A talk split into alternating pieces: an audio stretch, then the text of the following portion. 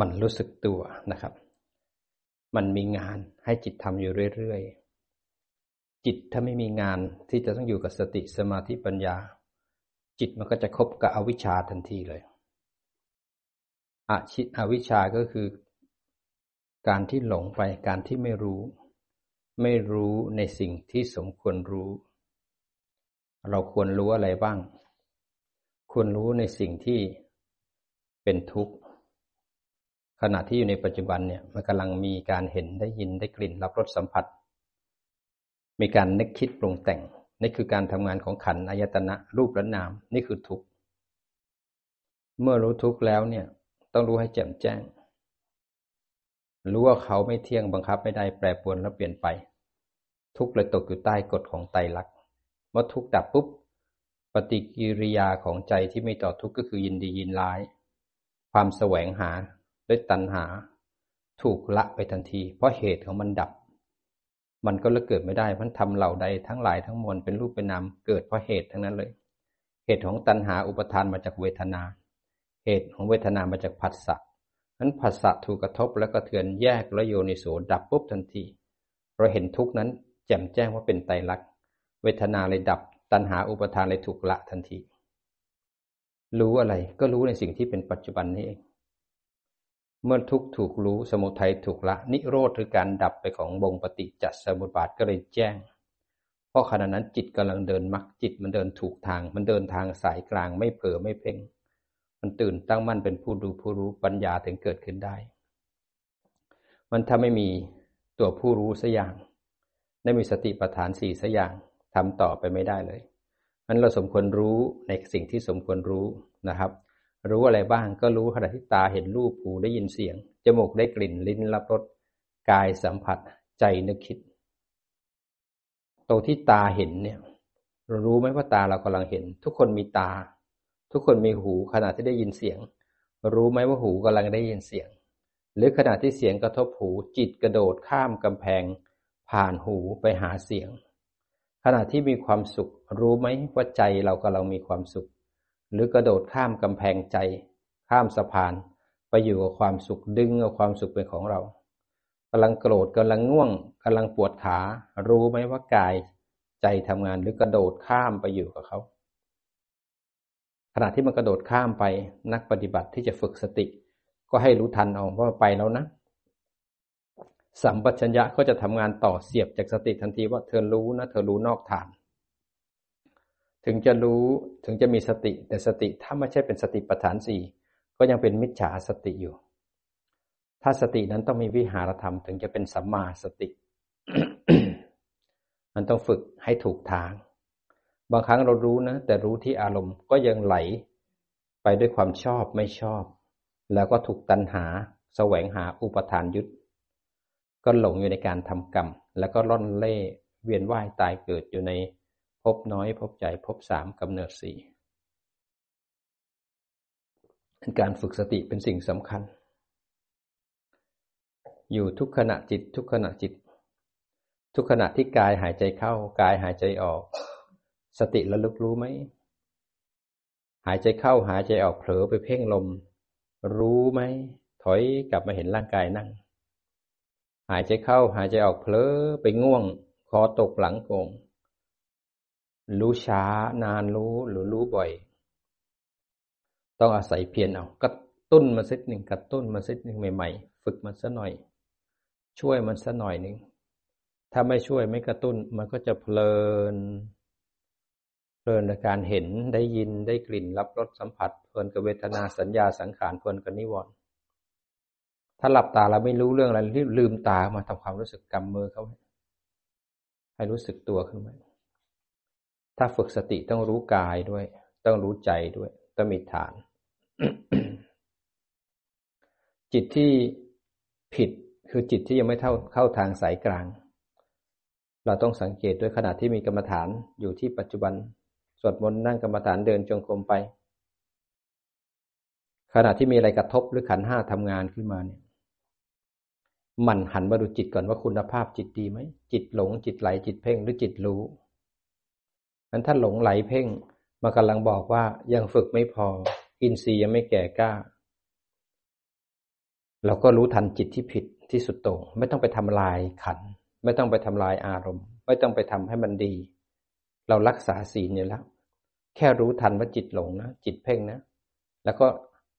มารู้สึกตัว ร่างกายมันจะไม่หายไปไหน ร่างกายยังตั้งอยู่ตรงนี้ แต่จิตหรือใจหรือนามขันมันหลงได้มันฟุ้งได้มันเปลี่ยนแปลงได้ แต่ร่างกายมันจะเป็นแท่งอยู่ตรงนี้เอาเป็นฐานดูมันหายใจเข้าหายใจออกเป็นฐาน เพ่งไว้เผลอไว้รู้ทันกลับมาเห็นร่างกาย หูได้ยินเสียงแล้วหงุดหงิด จิตไหลไปหาเสียงจมกับความหงุดหงิดยังไงก็แล้วแต่ให้รู้ทันแล้วนำจิตกลับมาที่ฐานให้ได้ ถ้าไม่กลับมาเห็นฐานปุ๊บเนี่ยความหงุดหงิดจะถูกตัณหาอุปทานครอบงำแล้วหลงไปทำกรรม ผิดศีลทั้งกายกรรมวจีกรรมมโนกรรม อันนี้เขามีเรียกว่ามีสติรักษาจิต ถ้าสติเอาไม่อยู่ก็เอาศีลข่มก่อน ศีลเนี่ยเป็นบรรทัดฐานสำคัญของนักปฏิบัติธรรมเลย ถ้านักปฏิบัติธรรมยังรักษาศีลไม่ได้ คุณธรรมที่สูงกว่าศีลนั้นเราไปไม่ได้แน่นอน มันศีลเนี่ยแค่กดข่มแค่ควบคุมต้องทำให้ได้ สติเนี่ยมันจะละเอียดกว่าศีลเยอะเลย มันศีลถ้าฝึกได้ดีแล้วเนี่ย มันจะสำรวมกายกรรมวจีกรรมมโนกรรมทำให้จิตสงบไม่คอยไปฆ่าเขาไม่ไปคอยขโมยเขาไม่คอยประพฤติผิดในกามไม่ไปกินเหล้าสูบบุหรี่ ไม่ฟุ้งซ่านไปกับวัตถุกรรมเลยทำให้จิตสงบ คนที่รักษาศีลได้จิตมันจะแช่มชื่น สงบเบิกบาน รักษาศีลจะรักษาตอนไหน ตรงที่มีวัตถุอันพึงละเว้น วัตถุอันพึงละเว้นเนี่ย มันจะปรากฏต่อหน้าเรา มันจะผัสสะมาที่กายกรรมมาที่ร่างกายทางการเห็นได้ยินได้กลิ่นรับรสสัมผัส หรือบางครั้งเราก็นึกขึ้นมา นึกถึงขึ้นมาอีกก็ผิดศีลอีกได้ มันก็เกิดทางใจนั้นสังเกต เวลาที่วัตถุอันพึงละเว้น ที่ทำให้เราสร้างบารมี ในการรักษาศีล วัตถุอันอันพึงละเว้นข้อที่หนึ่งศีลข้อที่หนึ่งก็คือ สิ่งนั้นมีชีวิตก็คือสัตว์ที่มีชีวิตเนี่ย เราอยากจะฆ่าเขานั้นต้องมีสิ่งมีชีวิตที่อยู่ข้างหน้า เราปรารถนาจะประทุษร้ายเขาฆ่าเขากักขังเขาเบียดเบียนเขา ถ้าฆ่าเขาถึงชีวิตเนี่ย และกรรมนั้นถึงตัวเรา ก็ถึงชีวิต ถ้าเรายิงเขาที่หัวใจ แล้วเขาตาย กรรมนั้นก็ถึงที่หัวใจเรา แล้วก็ตาย แล้วถ้าเราเอาทุบเขาจนกระทั่งตายปอดเขาแตกขึ้นมา เราก็เป็นโรคปอด แล้วก็ตายเพราะปอด เราเอายาพิษใส่ให้เขา แล้วก็ตายเพราะความมึนเมาตัวเกี่ยวกับยาพิษ กรรมที่ใครทำไม่ไปไหน มันก็รอส่งผล อันวัตถุอันพึงละเว้นของศีลที่หนึ่งศีลข้อที่หนึ่งก็คือ สิ่งมีชีวิต สัตว์นั้นมีชีวิต จิตนั้นคิดจะฆ่า ถ้าผิดแล้วลงมือฆ่าเนี่ย องค์ของศีลก็ลงมือฆ่าสัตว์นั้นตายไปละงั้นองค์ของการผิดศีลก็เกิดขึ้นแล้ว ถ้าไม่มีสติก็จะไม่รู้ ไม่มีสัมปชัญญะก็ไม่เข้าใจกรรมและผลของกรรมว่าฆ่าเขาต้องรับผลยังไงบ้าง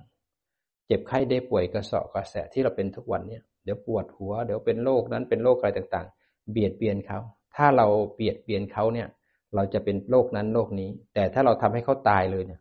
พอเป็นปุ๊บเราก็ตายนั้นเรายังไม่ตายก็แสดงว่าเราเบียดเบียนเขามาก่อน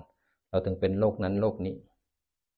นั้นเรารู้แล้วเราจะได้มีคีริ มีโอตปะคือละอายที่จะต้องทำเกรงกลัวต่อบาปที่จะต้องรับผลของมัน วัตถุอันพึงละเว้นของศีลข้อที่สองก็คือสิ่งนั้นเจ้าของหวงแหนเป็นวัตถุเป็นสิ่งของ ที่เจ้าของหวงแหนหรือเป็นสิ่งของหรือเป็นคนก็ได้ เป็นสิ่งมีชีวิตก็ได้ เป็นข้าวของก็ได้ ที่เขามีเจ้าของลูกเขามีพ่อมีแม่ มีเจ้านาย มีอะไรก็แล้วแต่ที่เจ้าของเขาหวงแหน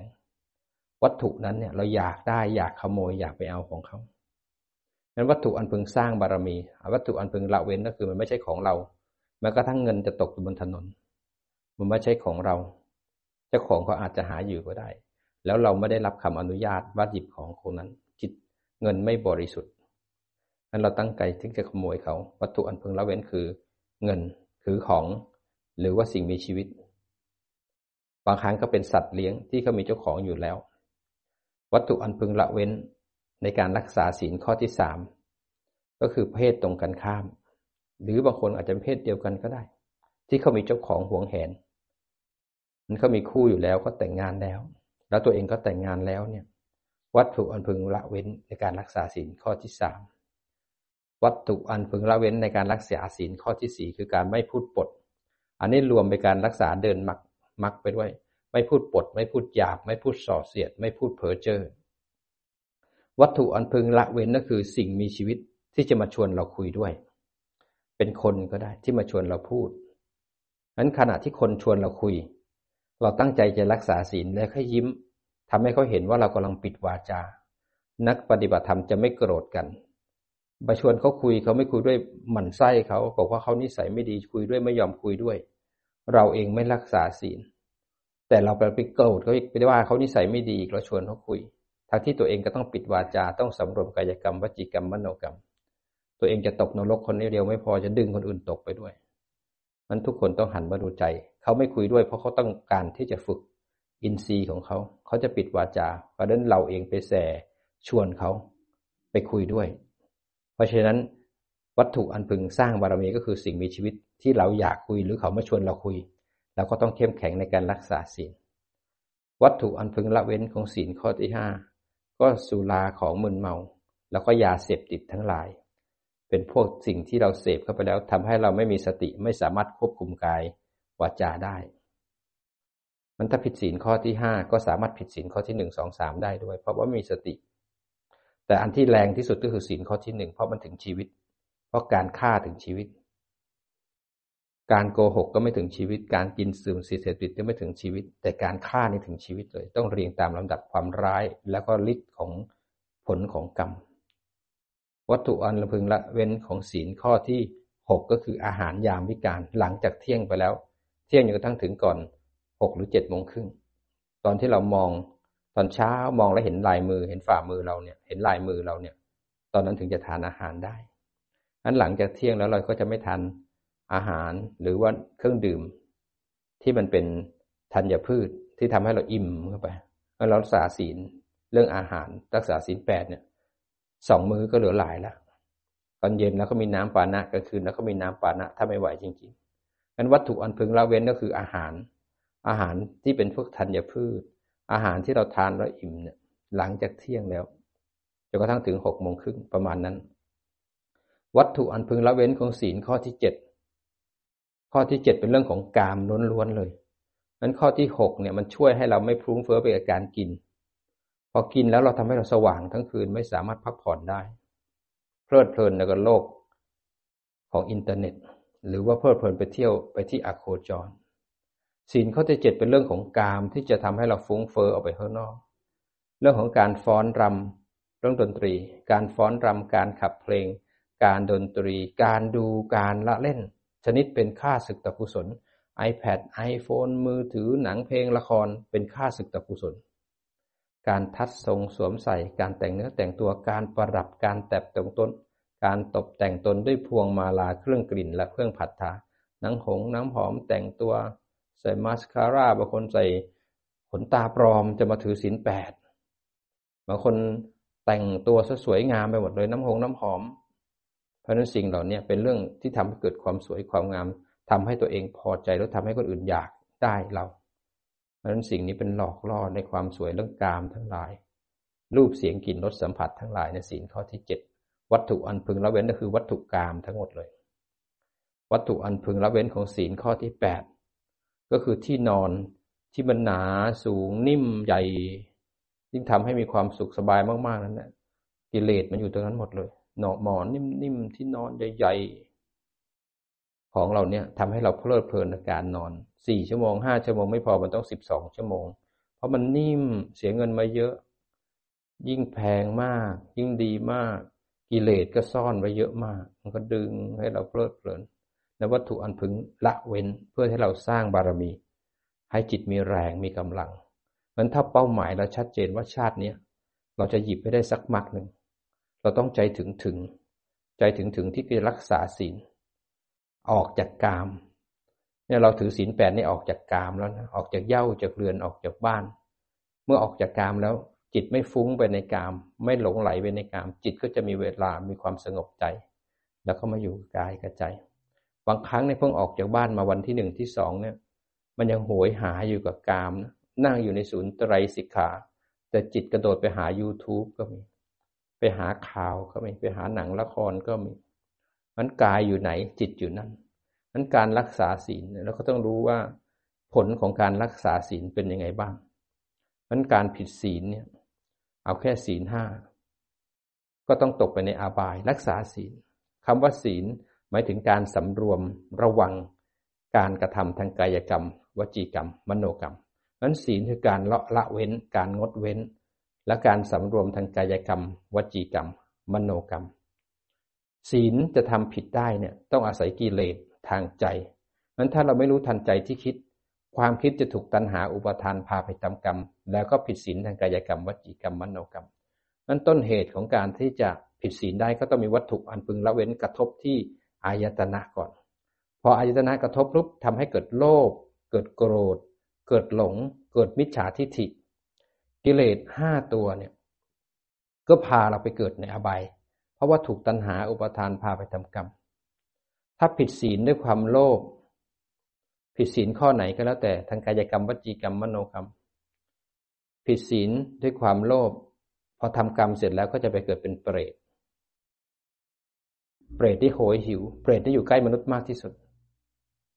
อยู่ตามเนื้อก็ได้ตามตัวเรานี่ก็ได้ อยู่ในบ้านเราก็ได้ อยู่ใกล้ชิดมาก ถ้าทำผิดศีลด้วยความหลง อวิชชาคือหลง ผิดศีลห้าด้วยความหลงก็ไปเกิดในการไปเกิดเป็นสัตว์เดรัจฉาน สัตว์เดรัจฉานนี่หลงนะลำตัวของสัตว์เดรัจฉานจะกว้างโลก มนุษย์เนี่ยจะตรงหัวจะตั้ง สัตว์เดรัจฉานเนี่ย ไม่มีสติ ไม่สามารถสร้างกุศล เพราะมันหลงเพราะอาวิชชามันหลง แล้วหลงไม่พอหลงไปโกรธหลงไปโลภหลงไปมิจฉาทิฏฐินั้นหลงไป ก็ทำกรรมซับซ้อนได้อีก ผลของกรรมก็ซับซ้อนอีก ถ้าทำกรรมด้วยมิจฉาทิฏฐิเชื่อว่าโลกนี้เที่ยง ตายแล้วศูนย์ไม่เชื่อในพระพุทธพระธรรมไม่เชื่อในหลักการปฏิบัติ ไม่เชื่อเรื่องกรรมและผลของกรรม ก็ไปเกิดเป็นอสูรกายตามขอบจักรวาลอันห่างไกลแล้วน่ากลัว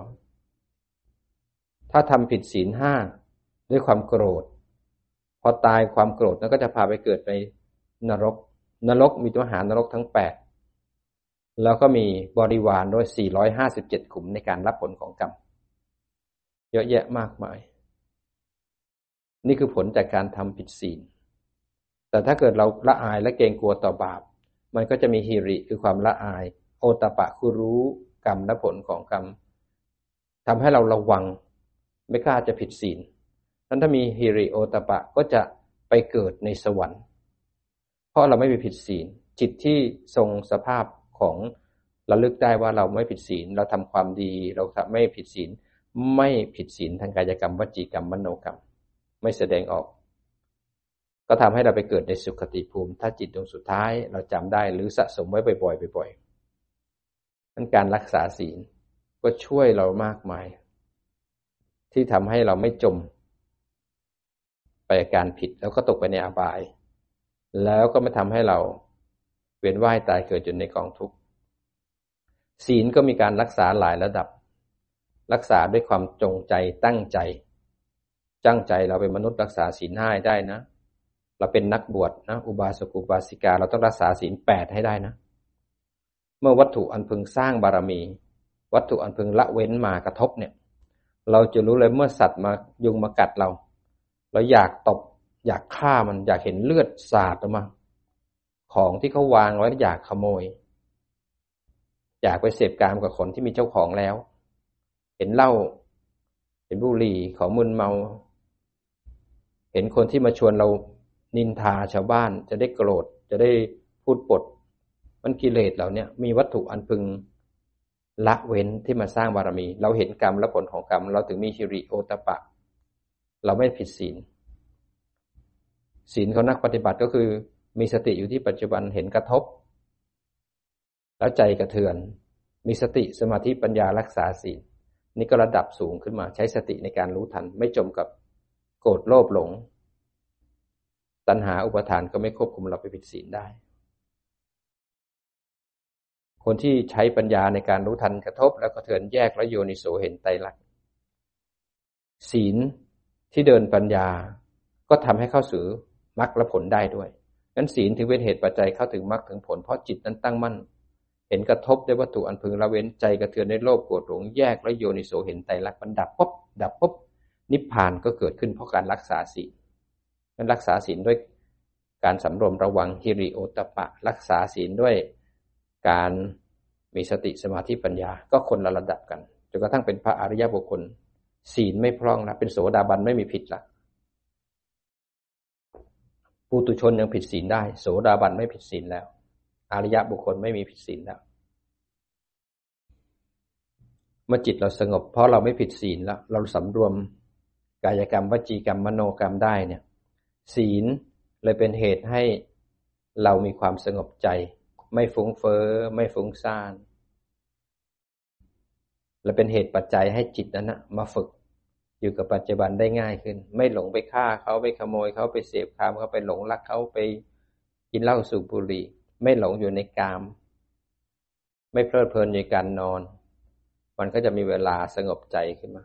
ถ้าคนมีศีลนะมันจะแช่มชื่นเบิกบาน ไปเหนือไปใต้ไปไหนก็แล้วแต่ศาสตราวุธภัยพิบัติต่าง ๆ ก็ไม่ทำร้ายคนมีศีล ไม่สามารถใครทำลายได้ นั้นศีลเป็นเครื่องซักฟอกใจให้สงบ เสร็จแล้วเราก็มาฝึกจิต ขั้นตอนต่อไปของการฝึกจิต ก็ต้องฝึกสติปัฏฐานสี่ให้ได้ สติปัฏฐานสี่เป็นหนทางเดียว เท่านั้นเป็นเอกายนามัคที่ท้าพุทธองค์ทรงเสาะแสวงหาแล้วเจอ หลังจากที่เห็นทางที่ผิดแล้วก็อยู่กับทางที่ผิดมาก่อน เลยมารู้ทางที่ถูก ทางที่ผิดคือทางสุดโต่งสองทางก็คือการที่ หลงไปที่กามัสุขาริการนโยกหลงไปที่ตาหูจมูกลิ้นกาย เพลิดเพลินไปที่รูปเสียงกลิ่นรสสัมผัส แล้วไหลไปที่ความนึกคิดปรุงแต่ง อันที่สองคือเพ่งไว้จนเข้าฌานหรือทรมานร่างกายเอาไว้อัตถกิลมัฐานนิโยกทางสุดโต่งสองทาง เป็นสิ่งที่บรรพชิตไม่ควรเสพเราจะฝึกให้สติเกิดได้แล้วก็ต้องทำรูปแบบในการสวดมนต์นั่งกรรมฐานเดินจงกรม หากรรมฐานขึ้นมากองหนึ่งขณะที่สวดมนต์นั่งกรรมฐานเดินจงกรมไป ก็ใช้เวลาสักนิดหนึ่งก็สังเกตเวลาที่มีอะไรเกิดขึ้นเนี่ย จิตไหลไปจิตหลงไปจิตเพ่งไว้ รู้ทันแล้วก็กลับมาที่ปัจจุบันทำให้บ่อยด้วยความเพียรหลงไปหนึ่งครั้ง ขณะที่จิตหลงไปจากฐานเขาเรียกว่าโมหะ หรืออวิชชา พอรู้ทันป๊อบสติเกิดขึ้นมา เมื่อสติเกิดปุ๊บสัมปชัญญะจะทำงานต่อสัมปชัญญะจะเห็นว่าจิตรู้นะแต่อยู่ข้างนอกไม่ได้รู้แบบสติปัฏฐานสี่สัมปชัญญะก็พาจิตกลับมาที่ฐาน เมื่อสัมปชัญญะพาจิตกับมาที่ฐานแล้ว สัญญาที่เกิดพร้อมกับจิตทุกดวงเนี่ย มันก็จำได้ สัญญาเนี่ย มันไปเกิดพร้อมกับอกุศล ก็ไปสัญญาแล้วอกุศล สัญญาไปเกิดพร้อมกุศลก็ได้อันสัญญากับเวทนา มันเกิดพร้อมกับจิตทุกดวง แต่มันไปเกิดกับกุศลก็ได้ เกิดกับอกุศลก็ได้ขึ้นอยู่กับสัญญา มันจะไปปรุงอะไรนั้นจิตไปจับตัวไหนก็ได้นั้นสัญญากับเวทนาก็อยู่ที่นั่นทันที ราะฉะนั้นเมื่อเรารู้ทัน บ่อยๆกับปฏิฐานในบ่อยสติปัฏฐานทีก็เกิดบ่อยทำให้สัญญาเนี่ยจำได้จำได้จำได้จำได้พอจำได้สัญญาที่ทำมากๆขึ้นมากขึ้นมากขึ้นจำได้มากขึ้นมันเลยเข้มแข็งขึ้นหนาแน่นขึ้นเลยกลายเป็นทีระสัญญา เป็นสัญญาที่มีคุณภาพจำได้ว่านี่คือบ้านนะ นี่คือตาหูจมูกลิ้นกายนะ นี่คือใจนะ นี่คือรูปเสียงกลิ่นรสสัมผัสนะ หลงเป็นแบบนี้นะ รู้เป็นแบบนี้นะ กลับมาที่ฐานเป็นแบบนี้นะ สัญญามันจำสัญญามันจำมันจำมันจำแล้วมันสะสมแต้มของสติไว้ที่ภวังคจิตมาจำมากๆปุ๊บมันจะเป็นเหตุให้สติ เกิดเองอัตโนมัติเป็นสติตัวจริง สติตัวจริงเนี่ยมันจะข้ามนิวรณ์ได้ ข้ามนิวรณ์ความง่วงเหงาหานอน กามฉันทะ พยาบาท ทีนมิทะอุทจักกุกุจะคำฟุ้งซ่านลำคาญใจ อาคุศลทั้งหลายที่จะดึงจิต ออกไปจากการปฏิบัติ เพราะขณะที่เรานั่งกรรมฐานแล้วเนี่ย ขันห้ามันเด้งขึ้นมาอาจจะเป็นเรื่องไปนึกถึงวัตถุกรรมหนังละครอาหาร ไปนึกถึงใครถ้าคนแล้วหงุดหงิดโกรธ ความระกุหงุดหงิดใจ หรือนั่งนั่งอยู่แล้วมีความง่วงเหงาหาวนอนแล้วขี้เกียจล้าไม่อยากภาวนาขี้เกียจล้าเนี่ยคืออุทคือความง่วงเหงาหาวนอนทีนะดามิทะ อุทธจักกุกุจักคือฟุ้งซ่านแล้วก็ลำคาญใจจะทำให้ดีแล้วไม่ได้ดังใจก็น้อยใจผิดหวังภาวนาก็ไม่ได้เรื่องในชาตินี้ ลังเลสงสัยก็จะปิดบังการเดินทางของเราได้มันนิวรณ์ทั้งห้ามันพยายามจะขวางสารพัดเลย เวลาเราปฏิบัติปุ๊บเนี่ยเราหงุดหงิดขึ้นมาเนี่ยนี่คือนิวรณ์ละหรือปฏิบัติปุ๊บเนี่ยนึกถึงหนังละครอาหารญาติลูกหลานวัตถุภายนอกบางทีนั่งกรรมฐานแล้วง่วงง่วงง่วงแล้วขี้เกียจล้าน้ำหูน้ำตาไหล แล้วฟุ้งฟุ้งฟุ้งฟุ้งแล้วหงุดหงิดฟุ้งฟุ้งฟุ้งแล้วไม่ได้ดั่งใจ อันเนี้ยขณะที่มันเกิดเนี่ยคือขบวนการของการปฏิบัติ อย่าไปโกรธมันอย่าไปน้อยใจกับมัน อย่าไปทำลายมัน มันเป็นขั้นตอนของการปฏิบัติ มันเป็นขบวนการมันเราสังเกตขณะนั่งแล้วง่วงเนี่ย เราต้องทํำยังไง ต้องปฏิบัติขณะที่มันง่วง ขณะที่มันเผลอ มันสังเกตใจ เวลาเกิดขึ้นมาปุ๊บดูซิจิตเรามีปฏิกิริยาอะไรกับมันบ้าง จิตไหลไปหามันเพ่งเอาไว้ มันรู้ทัน กลับมาให้บ่อยขึ้นบ่อยขึ้น จนสัญญามันจำอารมณ์ได้ จิตมันเลยสว่างวาบมาทันที พอสว่างปุ๊บมันเลยตั้งมั่นเป็นผู้ดูผู้รู้ นิวรณ์เกิดขึ้นปุ๊บจิตเลยตั้งมองรู้นิวรณ์นิวรณ์ดับขาดต่อหน้าต่อตานั่นจิตมีคุณภาพ นิวรณ์ไม่สามารถทำอะไรได้ แต่ขณะที่นิวรณ์เกิดเป็นโอกาสที่ต้องฝึกให้จิตตื่นตั้งมั่นท่ามกลางนิวรณ์ นิวรณ์ก็คือโลภโกรธหลง คือกิเลสห้าตระกูล กิเลสห้าตระกูลมีอะไรบ้างที่เราต้องระวังนักปฏิบัติธรรม ตระกูลที่หนึ่งคือโมหะคือหลง ตระกูลที่สองคือโลภะ ตระกูลที่สามคือโทสะ ตระกูลที่สี่คือถีนมิทะคือความง่วงเหงาหาวนอน แล้วก็ความขี้เกียจ ความล้าขี้เกียจ ป้อแป้ ตระกูลที่ห้าคือสงสัยลังเล พวกที่ลังเลสงสัยไม่แน่ใจสงสัยเรื่องนั้นเรื่องนี้เลยไม่กล้าลุยต่อ ตระกูลห้าตระกูล มันคอยขวางการปฏิบัติของเรา ไอ้ตระกูลห้าตระกูลนี้เกิดขึ้นมาแล้วเนี่ย เราต้องฝึกตระกูลห้าตระกูลเนี่ยเวลามันเกิดแล้วเนี่ย มันจะเป็นเหตุให้จิตนั้นหลงไปอยู่กับมัน หรือเพ่งเอาไว้ อันเนี้ยเราก็ค่อยสังเกตมันรู้ทันแล้วกลับมาที่ฐานด้วยการสร้างบารมีมีวิริยะคือเพียรเอาการบ้านเอาการบ้านสี่ข้อนี้ไปทำขณะที่ง่วง ขณะที่ง่วงที่เผลอเป็นโอกาสช็อตสำคัญ ในการจะฝึกจิต เพราะนั้นจะเป็นนิวรณ์โกรธโลภหลงก็แล้วแต่ เป็นโอกาสสำคัญจะรู้ทันแล้วกลับมาทำให้บ่อย แล้วก็ต้องมีขันติด้วย ต้องอดทนด้วย อดทนต่อความปวดขวา ความเบื่อ ความง่วง อดทนต่อตัณหา อดทนต่ออดีตอนาคต อดทนต่อความร้อน อดทนต่ออุปสรรคทั้งหลาย อดทนต่อกิเลสที่อยู่ในใจเราแล้วมันต้องสู้กับกิเลสในใจ แล้วก็มีสัจจะด้วยตั้งใจจะสวดมนต์ก็ต้องสวด ชั่วโมงก็ต้องทำตั้งใจจะเดินก็ต้องทำมันต้องเข้มแข็งในการที่จะฝึกสร้างบารมีประกอบด้วยสติสมาธิและปัญญา วิกฤตแรงขนาดไหนก็มีสติรู้ทันกลับมาที่ฐาน ปวดขนาดไหนจมกับมันรู้ทัน เอาจิตกลับมาที่ฐานงุดหงิดขนาดไหนรู้ทัน เบื่อขนาดไหนฟุ้งขนาดไหนรู้ฟุ้งพอกลับมาที่ฐานแล้วเกิดไม่ชอบ ให้รู้ใจที่ไม่ชอบ เกิดชอบให้รู้ใจชอบ ไหลไปหามันหมั่นรู้แล้วกลับมาที่ฐานให้บ่อยๆมันวัตถุอันพึงที่จะคอยสังเกตคือสภาวะธรรมวันนี้ที่เราต้องระวัง สภาวะธรรมก็คือมีขันห้าที่มันเด้งขึ้นมาแต่ละขันอายตนะภายในและภายนอก คือสิ่งที่จะค่อยสังเกตพอเรากระทบปุ๊บเรามาหันดูตัวจิตผู้รู้ของเราเป็นผู้หลง ผู้เพ่งหรือผู้รู้ ไม่ต้องทำลายมัน พอมันมีอะไรเกิดขึ้นรู้ทันแล้วกลับมาที่ปัจจุบันให้บ่อยจนจิตมันตื่นด้วยตัวมันเอง มันพยายามใช้หลัก ยิ่งฟังอาจารย์เนี่ยรู้สึกตัวไปด้วยจิตไหลมาที่หู ให้รู้ทันกลับมาเห็นร่างกาย ฟังอาจารย์ปวดขาไหลวิธีการปวด รู้ทัน ฟังอาจารย์อยู่เกิดเบื่อแล้วง่วง ไหลไปหาความง่วงพอไหลไปหาความง่วงแล้วเผลอไปหลังโกงคอตก รู้ทันปั๊บกลับมาที่ฐาน กับมาที่ฐานเห็นร่างกายคอตกหลังโกงคางตก รู้ทันปุ๊บปรับหลังขึ้นมา หลังโกงคอตกนะครับ สังเกตไหลหน้าอกตกไหลห่อขึ้นมา ปรับขึ้นมาตั้งขึ้นมา ตอนนี้หลังใครงอบ้าง คางใครตกลงมาบ้าง ตอนนี้มีใครหลงไปที่ความง่วงแล้วได้ยินเสียงอาจารย์แว่วๆเหมือนไม่รู้อะไรก็ไม่รู้ ได้ยินนะ แต่ไม่รู้ว่าอาจารย์พูดอะไร เพราะเราหลงไปข้างในแล้วพยายามให้รู้สึกเอานั้นอะไรจะดีจะชั่วอย่าทิ้งฐานฝึกให้จิตตื่นก่อนตื่นแล้วเราจะเอาจิตไปทำวิปัสสนาได้ ให้สังเกตนะ ตอนนี้จิตเราอยู่ที่ไหนต้องรู้นะต่อไปจิตหลงเราก็รู้ จิตเพ่งเราก็รู้ ต่อไปจิตตั้งมั่นเราก็จะรู้ ต่อไปจิตโกรธ จิตโลภจิตหลง จิตไปเห็นได้ยินได้กลิ่นรับรสสัมผัสเราก็จะรู้ ถ้าไม่รู้ โมหะหรืออวิชชาพาไปทำกรรมทันที จิตจะคิดดีคิดชั่วเรื่องของจิตสังเกต สังเกตก่อนนะ มีอะไรเกิดขึ้นสังเกตจิตก่อน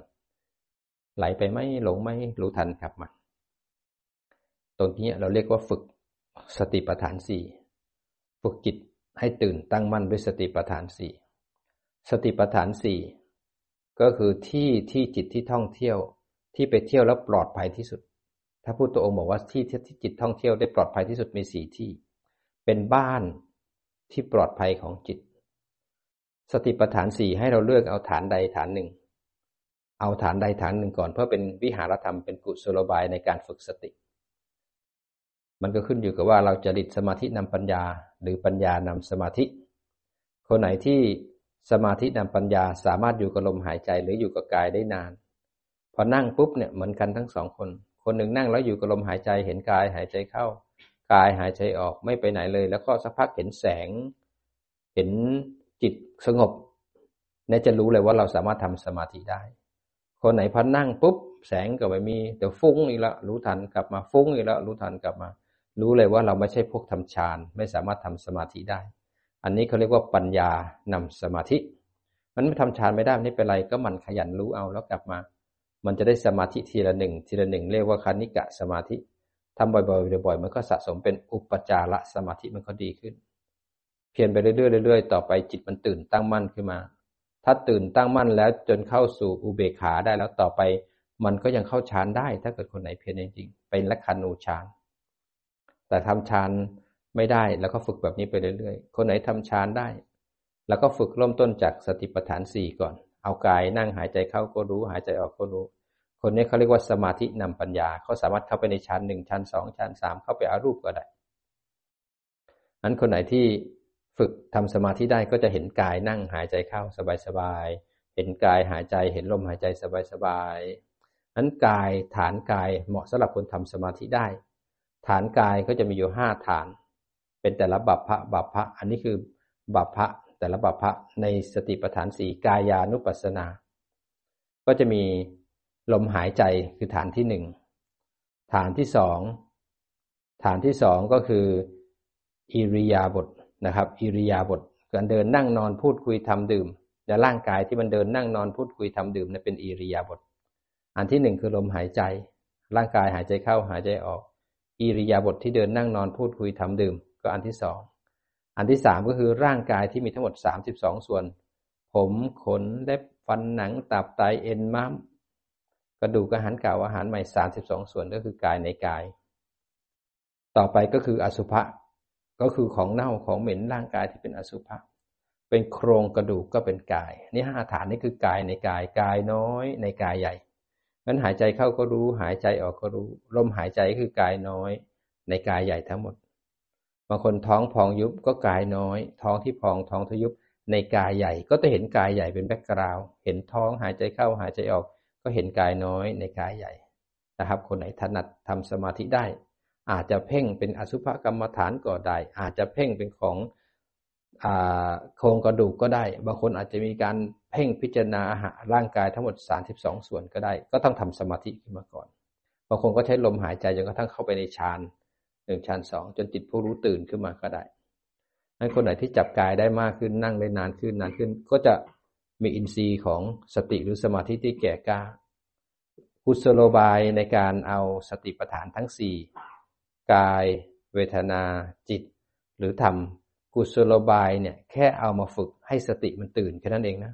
พอสติมันตื่นแล้วจะเอาสติไปแยกรูปแยกนาม เพราะฉะนั้นไม่ได้เอาเพราะจะต้องอยู่ให้ฐานตลอด แต่ฝึกสติปัฏฐานสี่เพื่อให้สติมันตื่นตั้งมั่นเป็นผู้ดูผู้รู้ แค่เป็นกุศโลบายในการฝึกสติ เพราะฉะนั้นเอากายนั่งพอสติตื่นปุ๊บเนี่ยเขาอยู่กับกายได้นานขึ้น อยู่ได้นานขึ้นปุ๊บพอนั่งนานๆความปวดมันเลื้อยขึ้นมา ก็ไปเห็นฐานที่สองที่เรียกว่าเวทนา เวทนาทางกายก็มีสุขกายกับทุกกาย สุขกายนั่งเบาสบายลมพัดนิ่มนอนสบายๆตอนอาบน้ำร่างกายก็มีความสุข ไม่ปวดหลังไม่ปวดขาก็สุขกาย พอนั่งนานๆก็ทุกกายเป็นเวทนากาย เวทนาก็มีทั้งสุขแล้วก็ทุกข์นั้นปวดหลังปวดขาปวดคอบางทีเป็นโรคตับโรคมะเร็งเจ็บไข้ได้ป่วยทั้งหมดเนี่ยคือทุกกาย โรคต่างๆ ที่เกิดทางกายเขาเรียกว่าทุกข์กายเป็นเวทนาทางกายนั้นคนที่ทำสมาธิหรือทำสติตั้งมั่นขึ้นมาได้แล้วเนี่ย เขาสามารถดูความปวดได้ ยิ่งปวดมากสติยิ่งดี ยิ่งปวดมากสมาธิยิ่งตั้งมั่น นั้นเขาอยู่สมาธิได้ออกจากฌานมาแล้วเนี่ยเขาเห็นความปวด จิตจะแยกเลยระหว่างความปวดอยู่ส่วนหนึ่ง ร่างกายอยู่ส่วนหนึ่ง จิตผู้รู้อยู่ส่วนหนึ่งพอปวดแล้วจะเห็นใจที่หงุดหงิดอีกส่วนหนึ่ง จิตผู้รู้จะอยู่ส่วนหนึ่งอันคนที่ทำสมาธิได้ก็จะเห็นความปวดไหวๆอยู่ แล้วก็จะมองเห็นร่างกายเป็น backgroundแต่จิตนั้นสามารถตั้งอยู่ในความปวดได้นาน ก็เอาความปวดเป็นฐาน เรียกว่าเวทนานุปัสสนา เอาร่างกายที่นั่ง แล้วก็มองเห็นเวทนาชัด เอาร่างกายเป็นแบ็กกราวด์แล้วก็รู้สึกความปวดไปด้วย แต่เราไม่ได้อยู่ในความปวด บางครั้งหลงไปรู้ทันกลับมา รู้ทันในบ่อยจิตกับความปวดก็จะแยก จิตกับกายก็จะแยก เห็นความปวดอาศัยร่างกายจิตเป็นคนรู้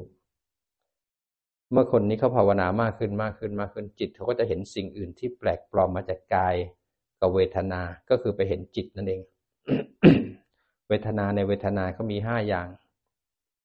สุขทุกกาย โสมนัสโทมนัสอุเบขาทางใจ เมื่อเห็นกายมากขึ้นมากขึ้นมากขึ้น อินทรีย์สติกับสมาธิแก่กล้าขึ้น ก็เริ่มเห็นความคิดพอปวดแล้วเกิดหงุดหงิดพอปวดแล้วเกิดสุขเกิดทุกข์จิตก็จะเห็นทางใจ ก็เรียกว่าการดูจิตนะจิตตานุปัสสนา จิตตานุปัสสนา ก็จะคือเจตสิกสามขันนั่นเอง ก็คือเวทนา เวทนาตัวนี้เป็นสุข เป็นโสมนัสกับโทมนัสเป็นอุเบกขา เป็นสัญญาคือความจำได้หมายรู้เรื่องของอดีต เป็นสังขารเรื่องของอนาคตและการปรุงแต่งกุศลและอกุศล นี่คือการดูจิต ก็คือดูใจที่นึกคิดปรุงแต่งเจตสิกสามขันหรือคนดูจิตบางทีอาจจะเห็นจิตไหลไปที่อดีต อนาคตจิตเองก็ไม่เที่ยง จิตเองเดี๋ยวก็มีสติเดี๋ยวก็ไม่มีสติเดี๋ยวก็ฟุ้งเดี๋ยวก็เป็นจิตรู้เดี๋ยวก็จิตหลงนั้นการดูจิตก็ดูทั้งตัวจิตนะครับ ถ้าเรามองเห็นจิตเคลื่อน ผ่านเจตสิกตัวนั้นไปอยู่ที่รูปตัวนี้ จิตก็ไม่เที่ยงเราอาจจะเห็นการดูจิตในการผ่านเจตสิกสามขันก็ได้ นี่คือจิตในจิต จิตในจิตก็คือเวทนาสัญญาสังขาร หรือการเห็นจิตไม่เที่ยง ก็เป็นการดูจิตเช่นกันนั้นคนไหนที่ทำฌานไม่ได้ก็เอากายมาก่อน หายใจเข้าก็รู้ หายใจออกก็รู้สักพักแผบไปคิด มันจะฟุ้งบ่อย มันไม่ค่อยอยู่ที่ฐาน ก็เลยอาศัยดูจิตเอา ถ้าเราดูกายไม่เห็นก็ดูจิตเอา เดี๋ยวก็หลง เดี๋ยวก็ฟุ้ง เดี๋ยวก็เพ่ง รู้ทัน กลับมาเห็นร่างกายนั่งหายใจเข้าหายใจออก เราคิดอีกแล้วฟุ้งอีกแล้วเบื่ออีกแล้วขี้เกียจอีกแล้วรู้ทันเอา กลับมาที่ฐานให้บ่อยขึ้นบ่อยขึ้น มันก็จะเป็นคนดูจิต เมื่อคนดูจิตบ่อยขึ้นกับปฏิฐานมากขึ้นมากขึ้น เริ่มเริ่มที่มีกำลังมากขึ้น จิตเริ่มรู้ทันมากขึ้น ต่อไปจิตก็จะเห็นนิวรณ์เริ่มมีกำลังมากขึ้นเห็นนิวรณ์มากขึ้น เริ่มรู้ทันกับปฏิฐาน รู้ทันกับปฏิฐาน เริ่มมีกำลังเริ่มเห็นนิวรณ์เป็นตัวอุปสรรค นิวรณ์ทั้งห้าแล้วก็พยายามเพียรเอาจับปฏิฐานให้บ่อยขึ้นบ่อยขึ้นบ่อยขึ้นบ่อยขึ้น จิตก็มีแรงกำลัง จิตกับนิวรณ์เริ่มแยกกันมากขึ้นมากขึ้นมากขึ้น จิตเลยมีกำลังตื่นสว่างขึ้นมาข้ามนิวรณ์ได้ การจะข้ามนิวรณ์ได้ต้องเพียรขันติและสัจจะทำให้บ่อยพอสว่างขึ้นมาปุ๊บทันที นิวรณ์อ่อนแรงลงจิตเลยสว่างสวัย เมื่อจิตสว่างสวัยจิตไม่ถูกอะไรครอบงำจิตเลยไปรู้กายรู้ใจ รู้อายตนะทั้งหกเลยนั้นรูปที่เป็นตาหูจมูกลิ้นกาย กระทบวัตถุภายนอก ใจนึกคิดวงแต่งก็รู้ทันมันรู้ทั้งอายตนะทั้งหกเพราะว่ามีอะไรบังแล้วก็เลยไปเห็นอายตนะทำงาน เมื่อจิตเห็นอายตนะทำงาน จิตเราไปเห็นขันห้าขันห้ามันเกิดที่อายตนะ แล้วขันห้ามันเกิดเพราะการกระทบคือภาษา นั้นตาเห็นรูป พอตาเห็นรูปในขันห้าเกิดขึ้นแล้วนั้นรูปทำงาน พอตาเห็นรูปแล้วมีความสุข นั้นตาเห็นรูปแล้วเลื้อยมาที่ความสุขจะเห็นรูปและนามทำงานจิตผู้รู้เกิดขึ้น กระทบแล้วกระเทือนนี่คือการทำงานของขันห้าเมื่อเห็นการทำงานของขันห้าแบบนี้แล้วจิตก็ตามรู้ตามดูก็จะเห็นกระทบและกระเทือนจิตอยู่ที่ฐานเห็นมันดับปุ๊บทันที เห็นมันดับปุ๊บทันทีเขาเรียกว่าโพชฌงเจ็ด จิตตั้งมั่นที่ฐานกระทบและกระเทือนเนี่ยโพชฌงจ็ดทำงาน ตามรู้ตามดูบ่อยๆ จนจิตตั้งมั่นตื่นขึ้นมา จนจิตยอมรับว่าทุกอย่างเป็นของไม่เที่ยงจิตเลยเป็นอุเบกขาสัมโพชฌงเมื่อเข้าอุเบกขาสัมโพชฌงแล้วคนคนนี้จากการที่ทำฌานไม่ได้อยู่กับฐานไม่ได้ เพราะจิตเป็นอุเบกขาแล้วมันมีจิตผู้รู้แล้วสามารถไปทำฌานไปดูกายได้นานขึ้นได้นานขึ้น เลยไปอยู่กับกายได้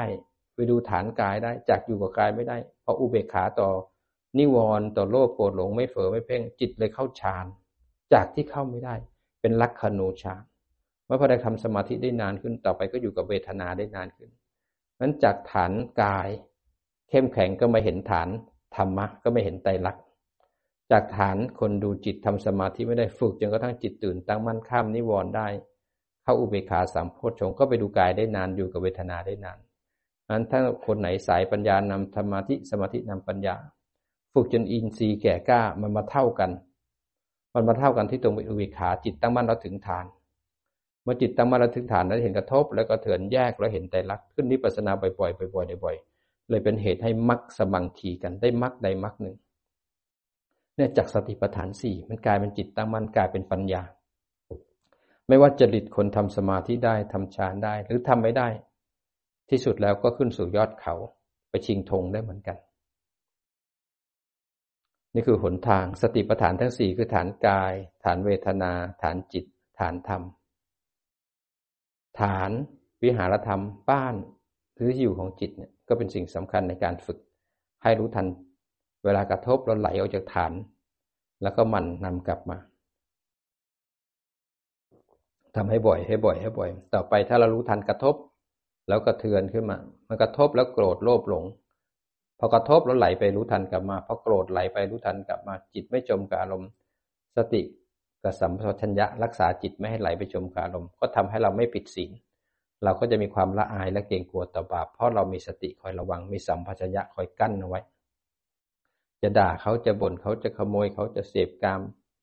จะนอนนานๆจิตมันก็ได้ละอายและเกรงกลัวเขาจะปฏิบัติกัน เราจะมานอนอยู่ได้ยังไง เขาจะเป็นนิพพานเราก็จะเป็นนิพพานมันก็ละอายและเกรงกลัวต่อความขี้เกียจมันก็ต้องสร้างบารมีเข้ามา นั่งกรรมฐานจะมานั่งหลับได้ยังไง มันต้องเข้มแข็งดึงตัวเองขึ้นมา หลังโกงคอตกไหมตอนนี้ฟังอาจารย์ไป เสียงอาจารย์มันเพราะเพราะหรือเปล่า มันเพราะจนกระทั่งเพลินไปเลยหรือเปล่า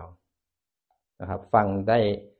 ปัญญาแต่ขณะที่ฟังอาจารย์ก็ฝึกจิตไปด้วยนะ ฝึกสติไปด้วย ดูกายดูใจไปด้วย หลังตรงคอตั้งไหมฝึกให้เข้มแข็งไว้ รู้สึกตัว นั่งกรรมฐานไม่เลือกอารมณ์นะตอนที่ขันห้ามันเด้ง อาจจะเป็นเด้งความง่วง ความเบื่อความปวด ความขี้เกียจชอบไม่ชอบมันเด้งขึ้นมาเนี่ย เป็นโอกาสของการสังเกตจิตเราว่า ไหลไปหาไหมเพ่งไว้ไหมมันจะไหลช่างมันรู้ทันเอา แล้วมันกลับมาเห็นกายบ่อยๆหลงรู้ฟุ้งรู้ เพ่งรู้กลับมาบ่อยๆ